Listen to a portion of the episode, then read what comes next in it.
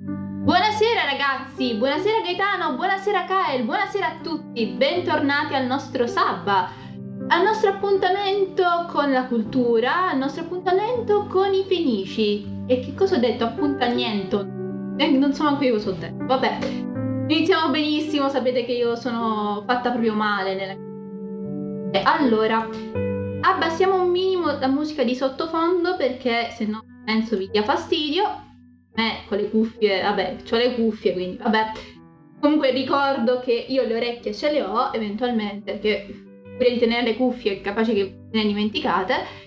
E oggi si parla di appunto fenici, si parla di porpora, si parla di come ci hanno sempre mentito.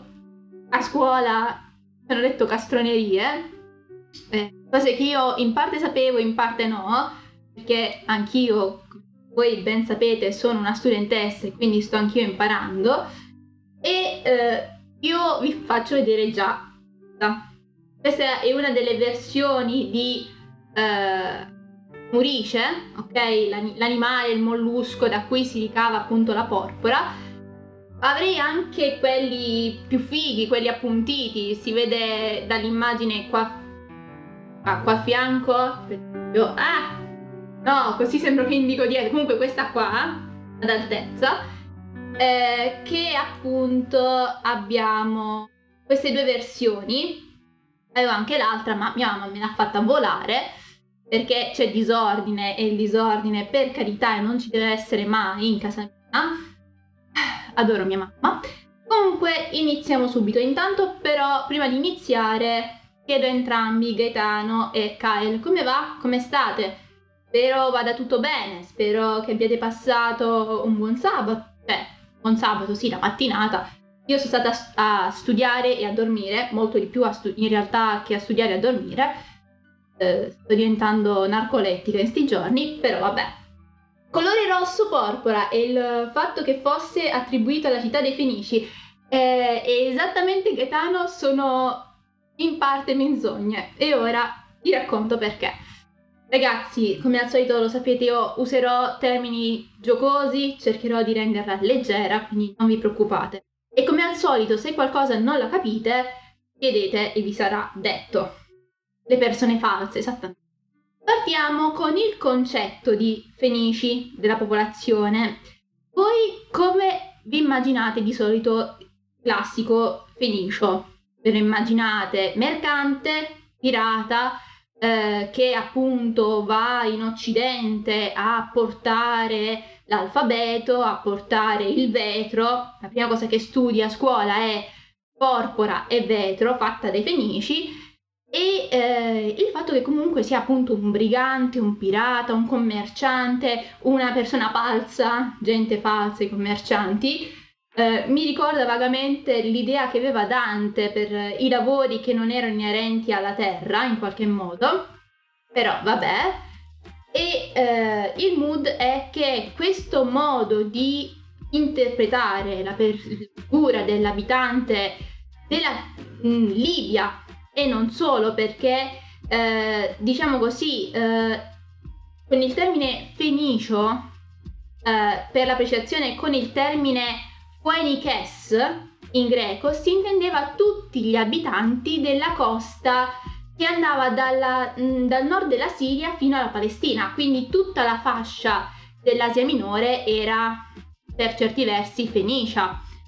E tra le altre cose, quindi già c'è questo errore di forma che noi immaginiamo invece eh, i libici, alla fin fini, anzi, state libici, il Libano volevo dire, quindi gli abitanti del Libano eh, come delle figure appunto fenice che vanno per mare, sono pirati, sono predoni e eh, già per fenici non erano soltanto gli abitanti del Libano. Secondo anche Omero, il primo a dare questa divinificazione fu Omero.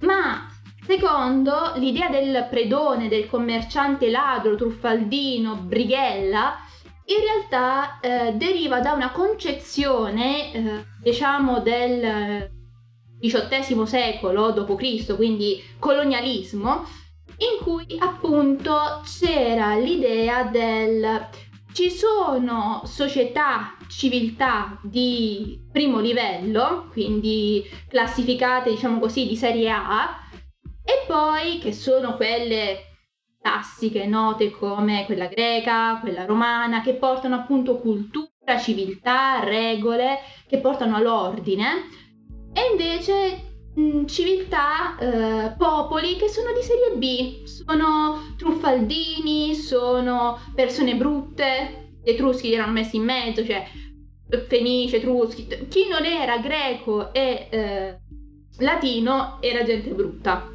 E quindi ovviamente nel 1800 si facevano, eh, 1800 scusate, intendevo XVIII secolo, eh, si facevano i viaggi eh, di questo genere, 1819. Eh, però intendiamoci con questo mood, eh, comunque per tutto il periodo che va eh, e che dura appunto inerente al colonialismo, c'era questa visione eh, a tutti gli effetti di cultura di serie A e cultura di serie B. Sì, i soliti finti illuministi, esattamente. Eh, ne sono, eh, se non c'erano in mezzo quelli del 1800, eh, uno si preoccupa, esattamente. Ehm, sì, vabbè, uno a uno, esattamente, no. Hanno giustamente avuto l'idea del popolo di serie A e popolo di serie B. Però, ci siamo. Quindi, noi abbiamo questa visione sbagliata del Fenicio che in realtà non era soltanto eh, abitante del Libano, ma bensì abitante di tutta la fascia che va appunto dalla Siria del Nord fino alla Palestina. Avevamo l'idea del personaggio sempre fenicio, truffaldino, che in realtà ci è stata insegnata eh, da quelli del eh, XVIII secolo, e illuministi e colonialisti. Abbiamo anche un'altra grande menzogna, il fatto che eh, dovete immaginarvi che il termine eh, phoenix in eh, greco antico eh, significa porpora. E voi mi direte, vabbè, qual è la grande novità? Eh, Fenici, Phoenix, porpora. Beh, in sé per sé gli antenati eh, di Didone, la regina Enea Didone, non so se avete presente, la regina di Cartagine, eh, color rosso, esattamente, il color rosso vivo, brillante, della, tendente anche al violaceo perché la porpora è più violaceo che vero e proprio rosso. Eh, diciamo così, eh, gli antenati di Didone non erano neanche loro i veri possessori del brevetto per quanto riguarda appunto eh, l'uso della porpora, del vetro e eh, a tutti gli effetti della scrittura. Perché vi dico questo? Perché i primi a eh, ideare la scrittura alfabetica come la conosciamo appunto dai Fenici eh, sono in realtà eh, dei popoli nomadi che eh, si trovano, si sono trovate tracce che sono state attestate intorno alla metà del secondo millennio avanti Cristo, piccole tracce comunque presenti, eh, presso la penisola del Sinai.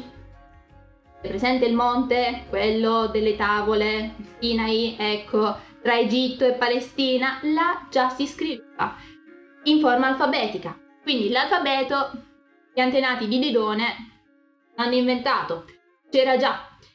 E per quanto riguarda invece il vetro, beh, anche il vetro eh, abbiamo tracce di lavorazione della sabbia alla fin fine, dei silicati alla fin fine, a partire dal terzo millennio a.C. in Mesopotamia.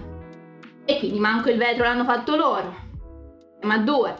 E per quanto riguarda la porpora, che è la protagonista di stasera, beh, dovete sapere che eh, mentre appunto abbiamo tracce di vetro già dal terzo millennio a.C. in Mesopotamia, sappiamo che durante la diciottesima dinastia egizia, stiamo parlando della famigliola di Tutankhamon per capirci, quindi e vi dico anche pressoché una data, 1560 su per giù, eh, mentre lì si sviluppa appunto la capacità di fare mh, diciamo paste vitre, murrine eccetera eccetera, in, uh, diciamo, nelle isole dell'Egeo, quindi in mezzo al mar, che bel che è, si facevano i primi studi per quanto riguarda uh, la porpora.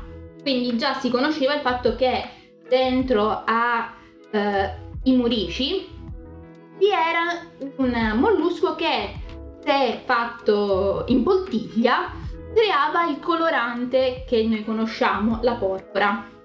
E allora direte voi, ma quindi sti fenici che cappero hanno fatto? Sono inutili? No, cioè sono inutili perché ognuno di noi è inutile, tutti, eh, cioè in realtà il, ter- il, coso era tutti siamo utili e nessuno è indispensabile. Nel caso dei Fenici eh, questa cosa è al 100% veritiera perché loro eh, hanno come scopo e utilità il loro eh, punto di forza a tutti gli effetti, il loro valore a tutti gli effetti è il fatto che commerciando, viaggiando verso Occidente, portano la conoscenza di questi materiali, di queste tecne, di queste tecniche in Occidente. Grazie anche ovviamente ai greci che ci si mettono anche di loro. Noi sappiamo che la scrittura a tutti gli effetti in Italia arriva eh, diciamo partendo dai fenici che danno ai greci e i greci portano a noi.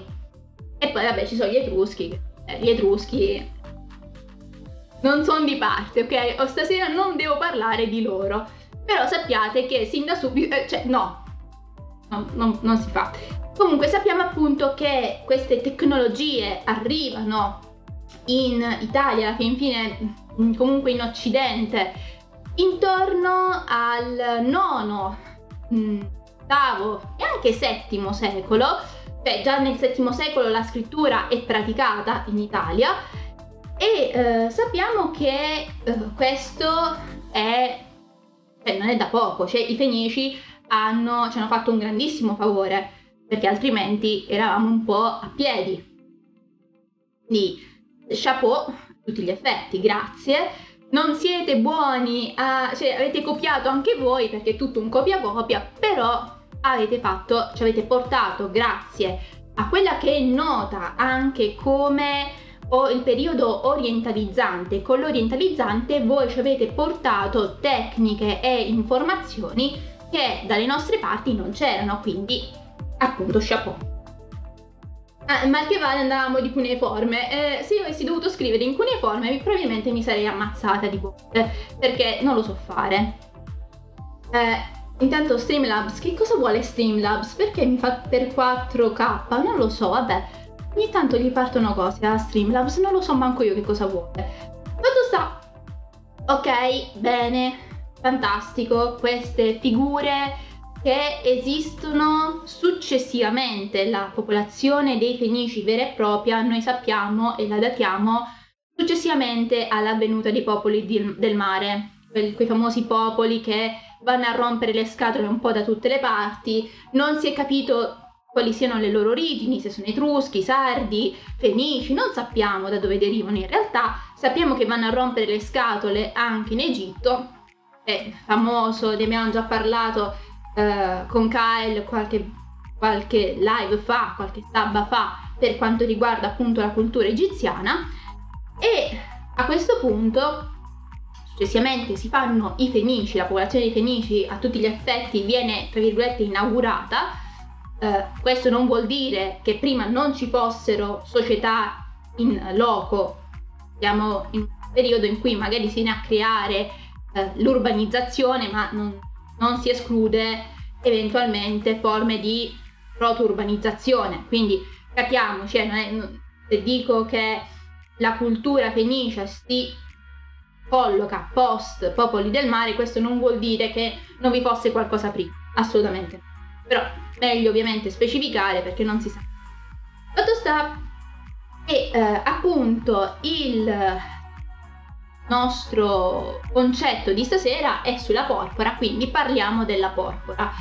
La porpora che eh, è appunto questo colorante naturale, l'unico indelebile, dovete sapere che eh, tra tutti i coloranti naturali la porpora eh, ebbe così tanto successo perché era a tutti gli effetti l'unico colore che se eh, in, diciamo, intriso, fatto imprimere sui tessuti rimaneva, mentre sappiamo che tutti gli altri colori dopo diversi lavaggi eh, andavano a perdere. Faccio l'esempio di altri colori, il famoso nero carbone o perché no il giallo zafferano. Eh, detto così sembra molto quel sito di cucina, però in effetti lo zafferano eh, da pigmenti di color giallo a tutti gli effetti. E da dove deriva questa, questo pigmento?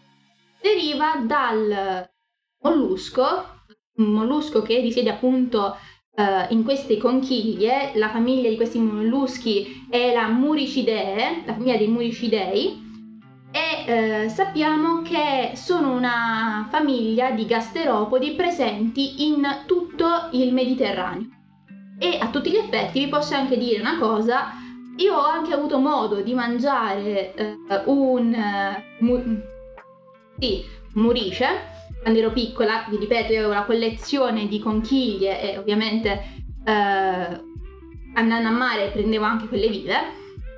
Curiosa, sono letteralmente callose e eh, ricordano molto le lumache di mare, anche le lumache di terra, non so se avete mai mangiato le escargot.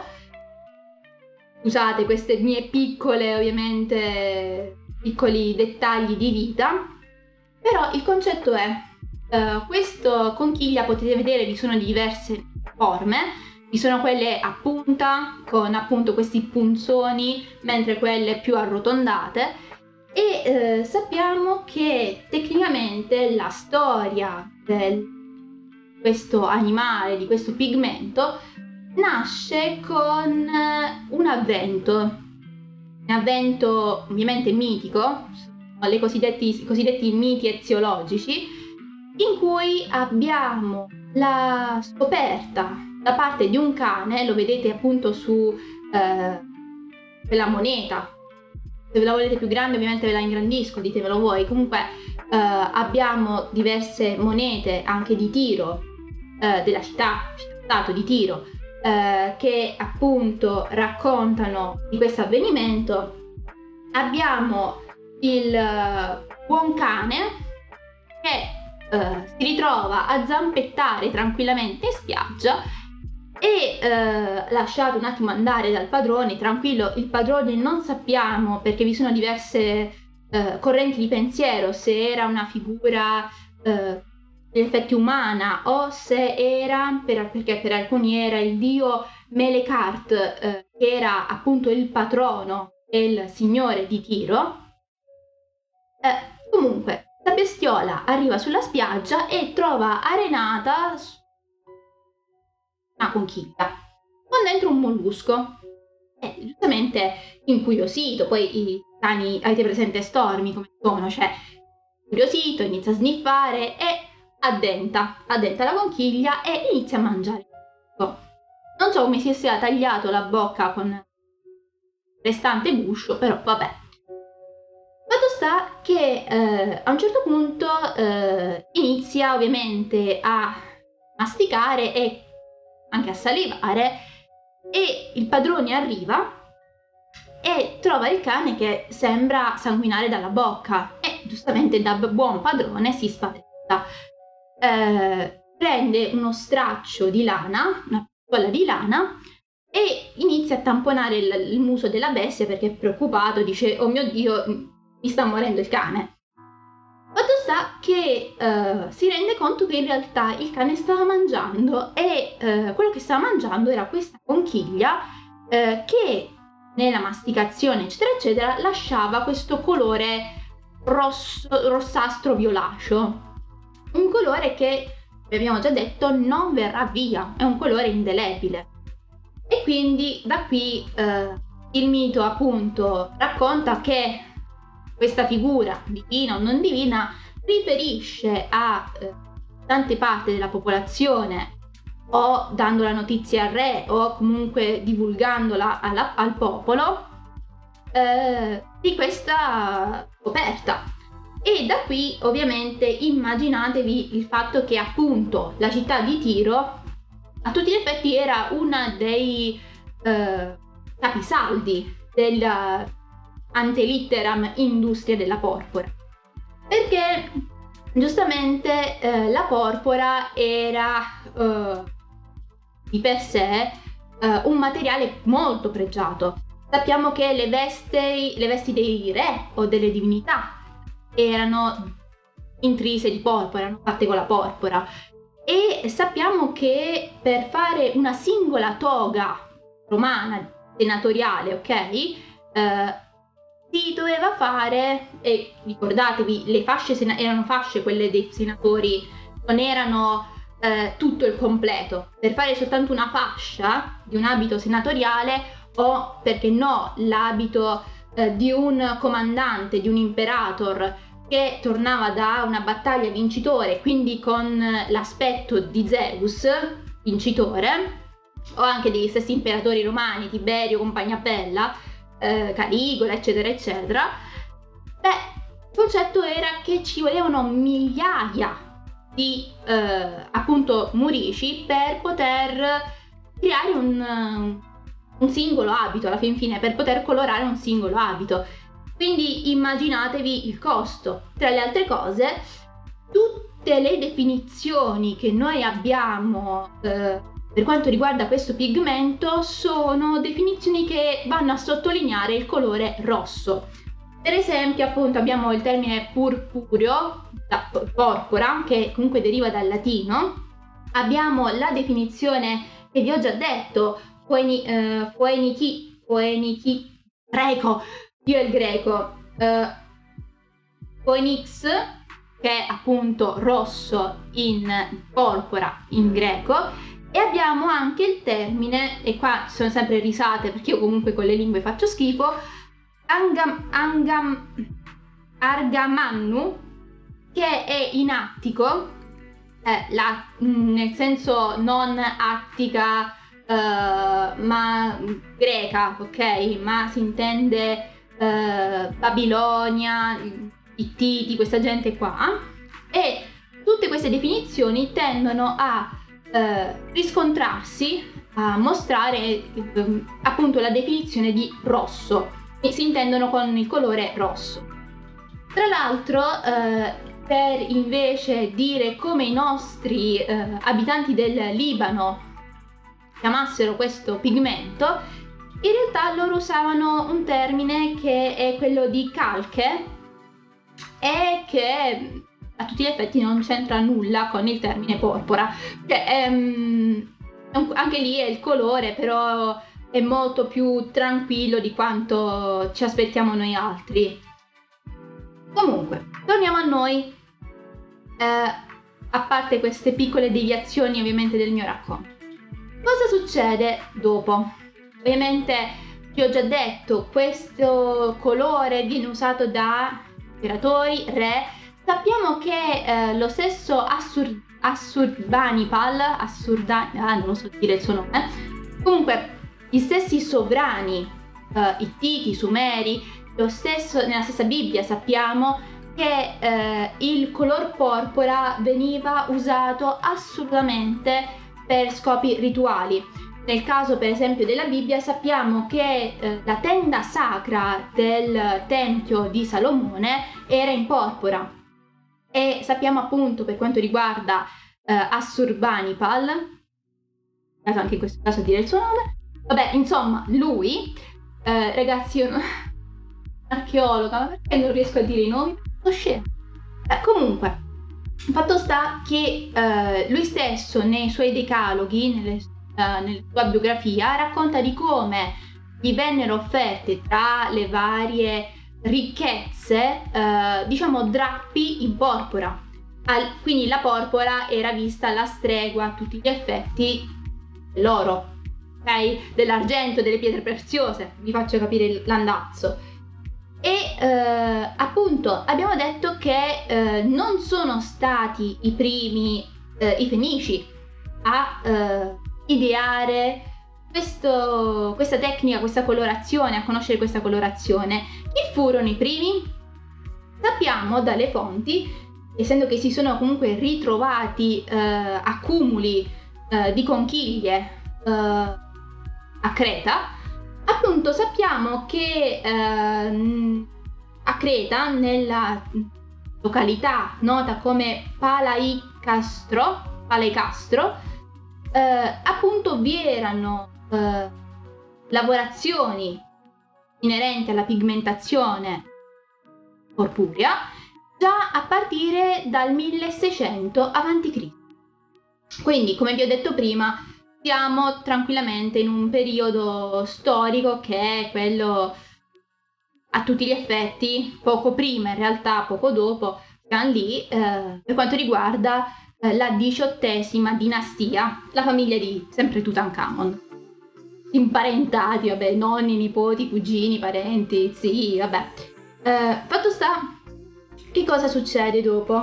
Eh, succede che, vi ho già detto, quindi che i nostri cari, cari fenici non hanno inventato nulla però giustamente non hanno inventato nulla, ma sono stati i primi promotori e a tutti gli effetti non sono stati i primi a creare, ma sono diventati i signori nella lavorazione della porpora e quindi della lavorazione nell'estrarre dal murice questo pigmento. E appunto qui uh, vi ho fatto vedere anche prima, c'è questa moneta uh, con questo cane con su eh, una conchiglia che appunto si rispecchia così sopra sotto vedete sono abbastanza simili come anche disegno e eh, dovete sapere che si sono ritrovate monete eh, quali per esempio uno skekel eh, che eh, praticamente è una moneta d'argento di 14 eh, grammi Venusia a tiro del V uh, secolo a.C. con appunto l'immagine di a tutti gli effetti un murice.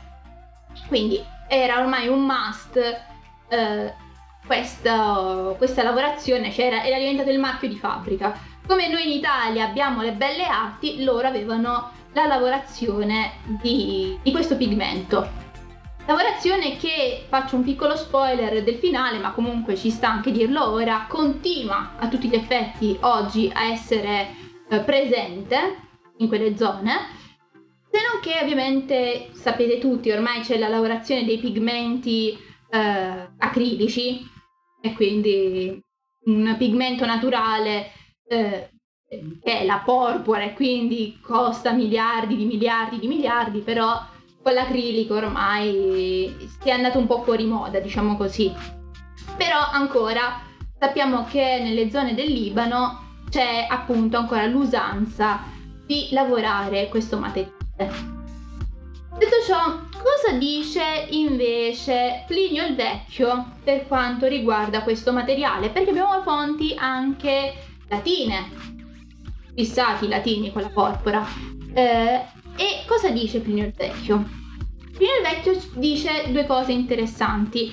La prima che eh, per fare un bell'abito eh, in porpora si dovevano usare due conchiglie differenti, due eh, tipologie differenti di molluschi, sempre ovviamente la stessa famiglia, però magari, ecco come avete qui l'esempio di queste due conchiglie differenti, eh, ci volevano queste due tonalità differenti perché eh, così la, il colore risplendeva di più, era più vivo, altrimenti sarebbe sembrato probabilmente stantio. Non lo so cosa avevano in testa i nostri amati romani.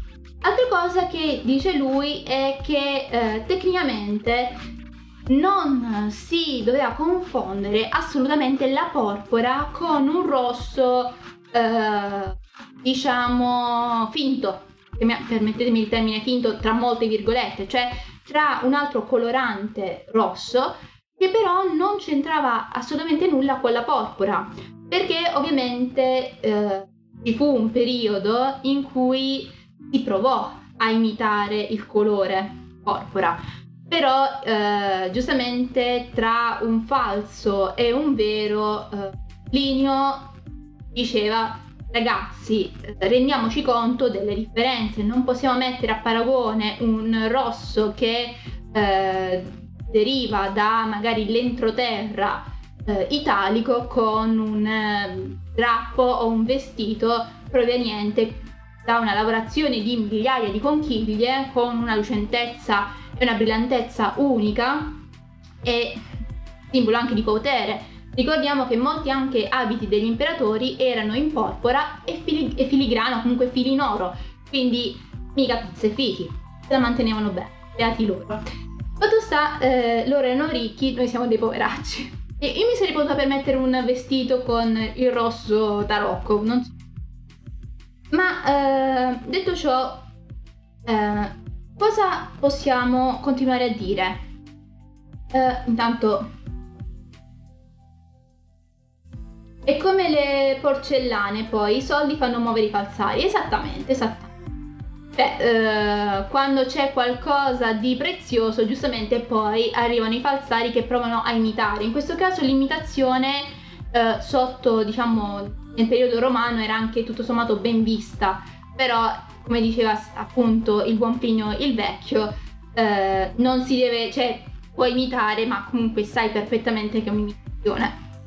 Comunque, mi direte voi, bene, sì, bello, tiro, che hanno la conchiglia e la moneta con la conchiglietta, eh, sì, bello, sono i vestiti dei ricchi, ma non stiamo qui a fare fashion blogging o cose varie, stiamo parlando di ah, cultura e archeologia a questo punto c'è un'immagine in cui sembra ci siano dei canali, delle grotte. Cos'è l'ultima immagine che ci hai messo, Intia? Beh, vi spiego cos'è. Sapere che per catturare i murici Uh, c'è una tecnica a tutti gli effetti. Voi sapete intanto dove si trovano i murici principalmente? Perché sicuramente da bambini, in un modo o nell'altro, vi siete passati da un posto dove eh, li avresti trovati in maniera infinita. Perché almeno una volta a mare tutti quanti ci siete stati. Io la domanda l'ho fatta, ditemi sì o no, intanto bevo perché... Mm, sotto la sabbia. Mm, vediamo che dice Kael. Kael non usare Wikipedia o altre cose perché ti guardo, non t'azzardare.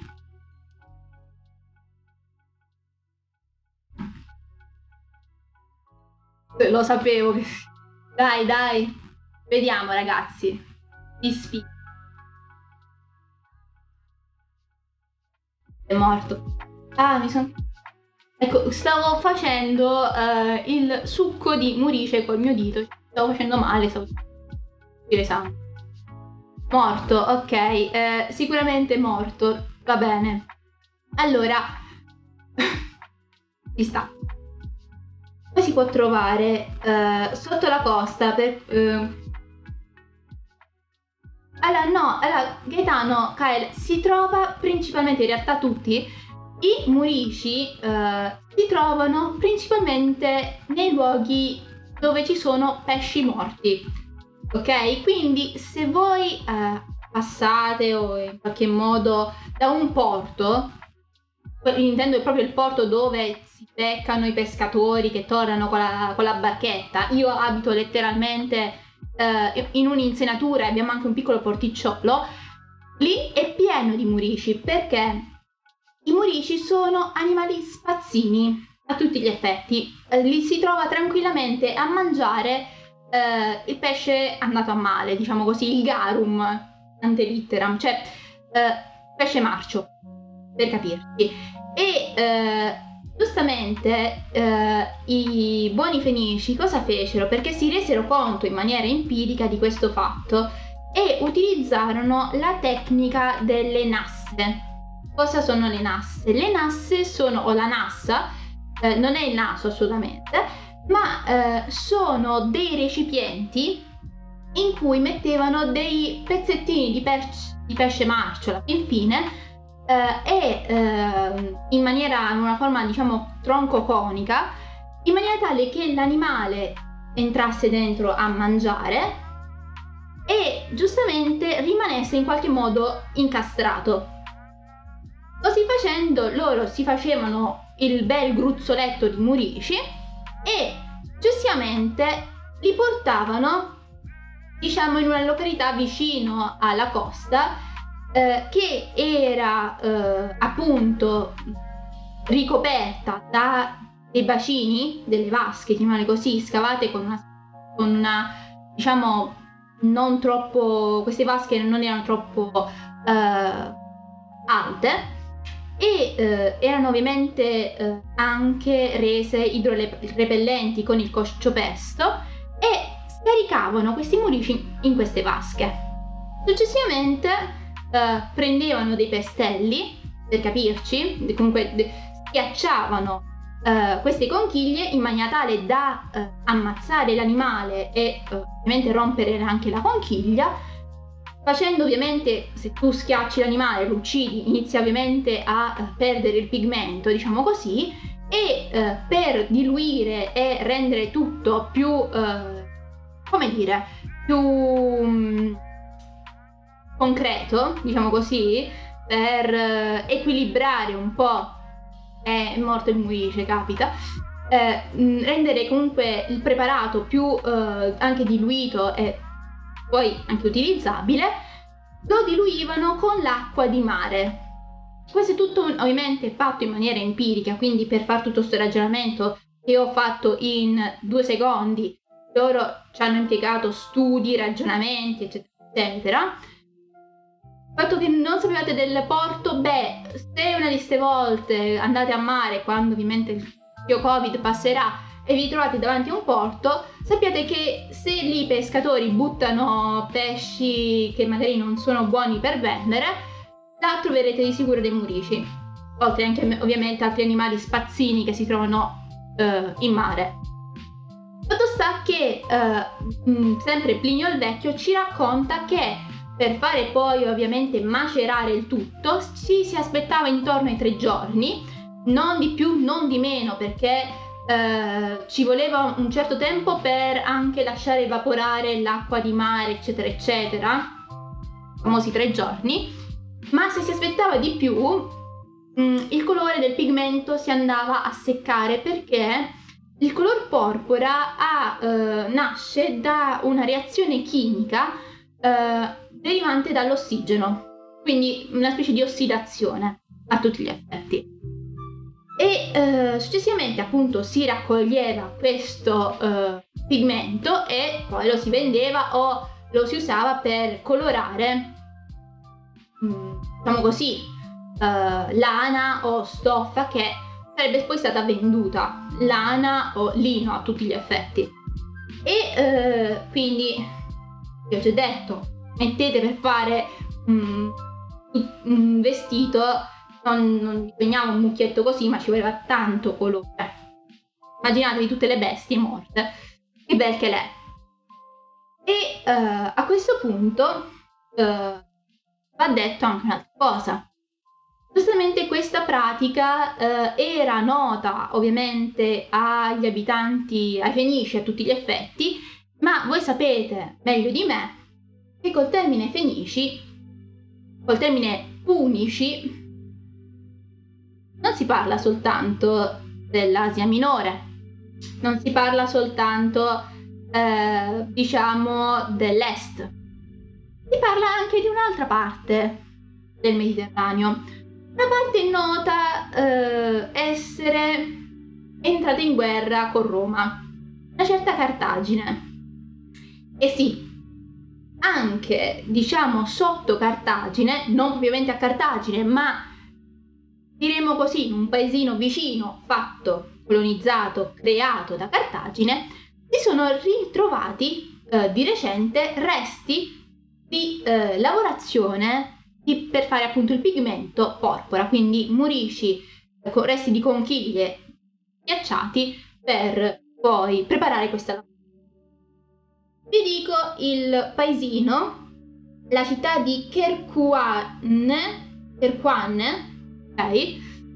Eh, è appunto presente eh, in Turchia, colonia di Cartagine, creata da Cartagine, ha sulla costa nord-est eh, e per capirci mh, mm, situata sempre a nord-est di quello che è noto essere Capo Bon.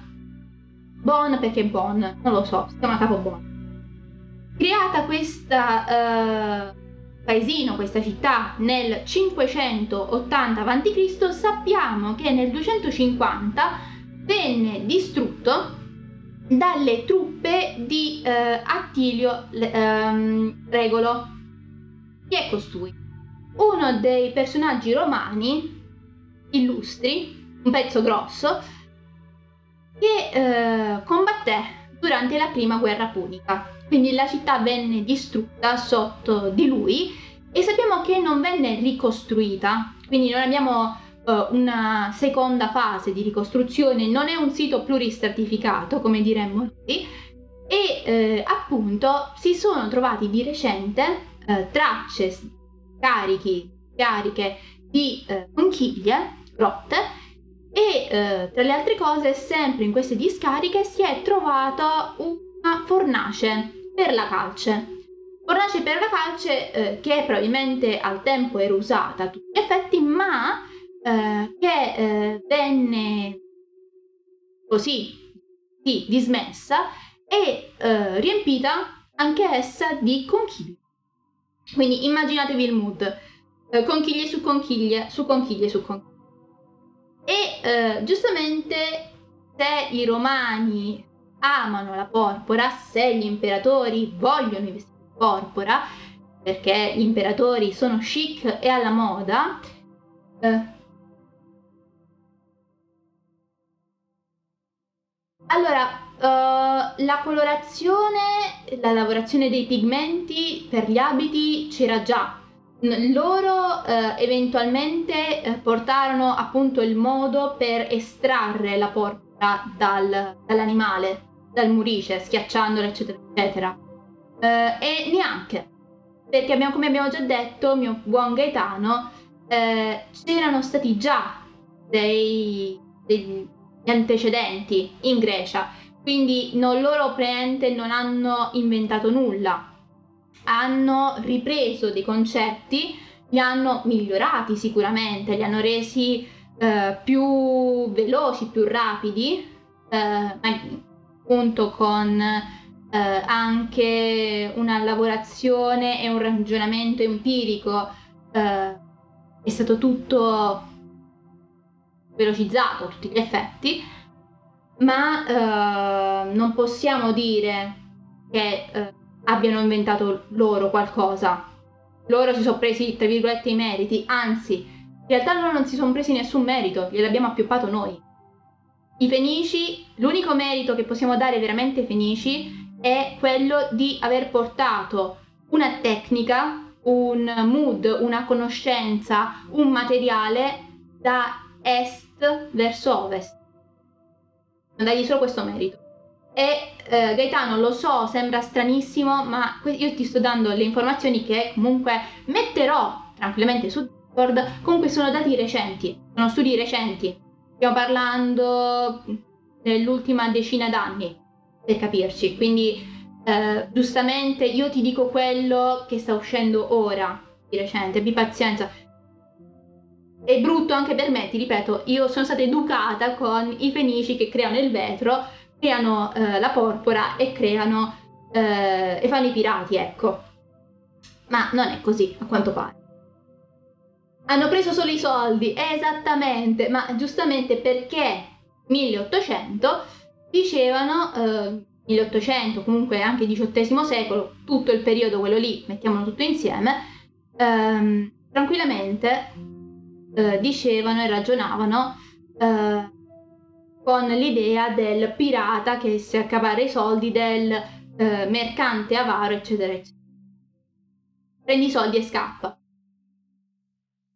E infatti prima sapevano diverso, sapevamo diverso.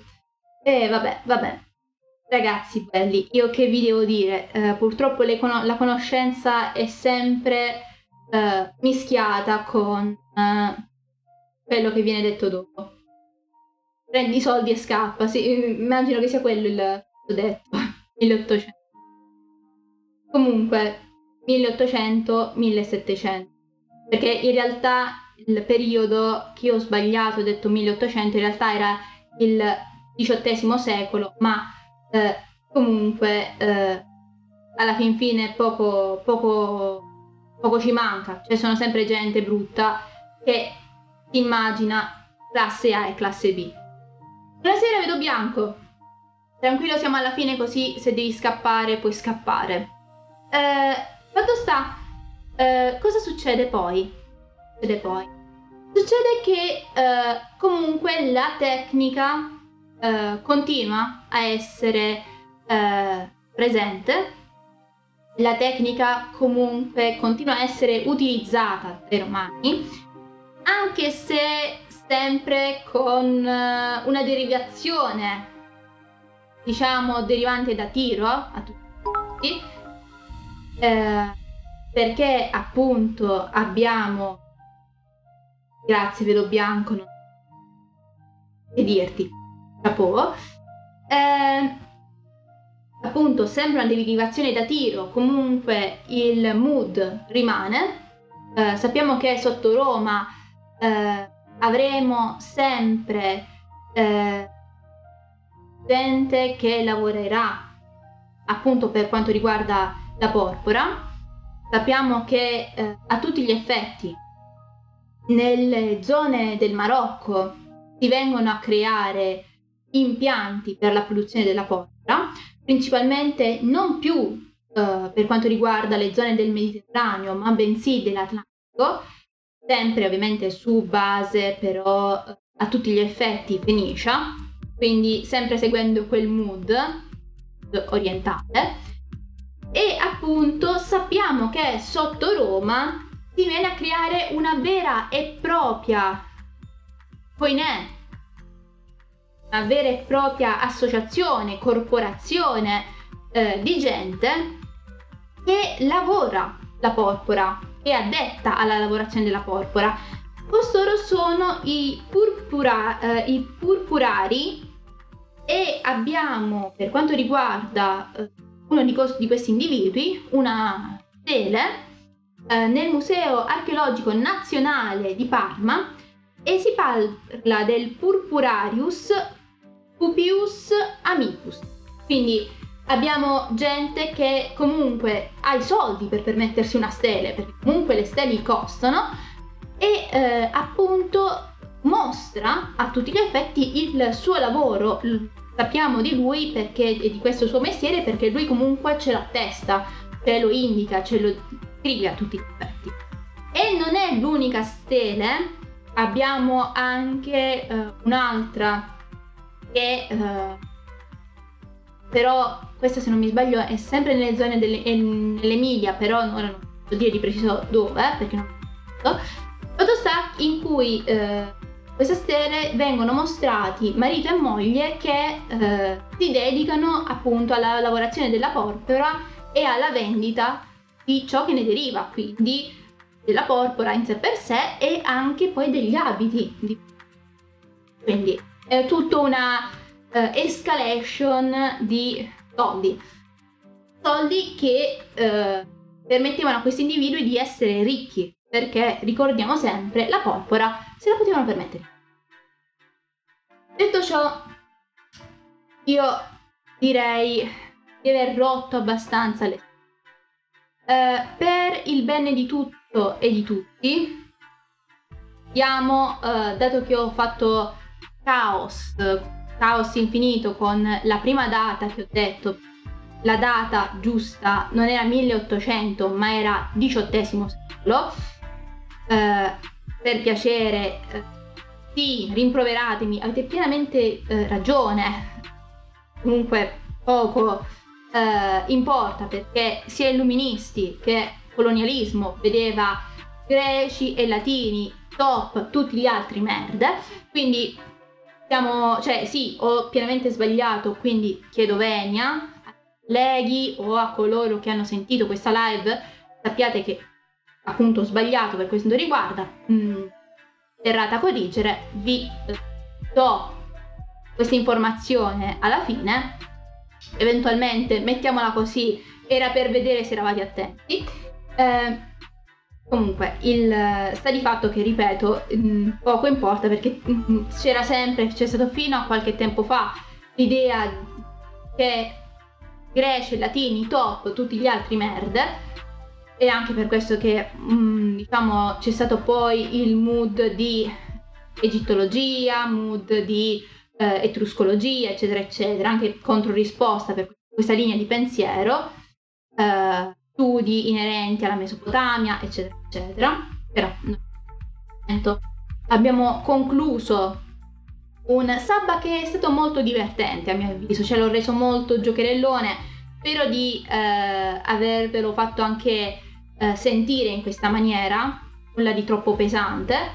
Eh, eventualmente, come ho sempre detto, parlate, vi sarà spiegato, vi cercherò di essere più precisa su definizioni, eccetera, eccetera. Tutto rimarrà su Discord.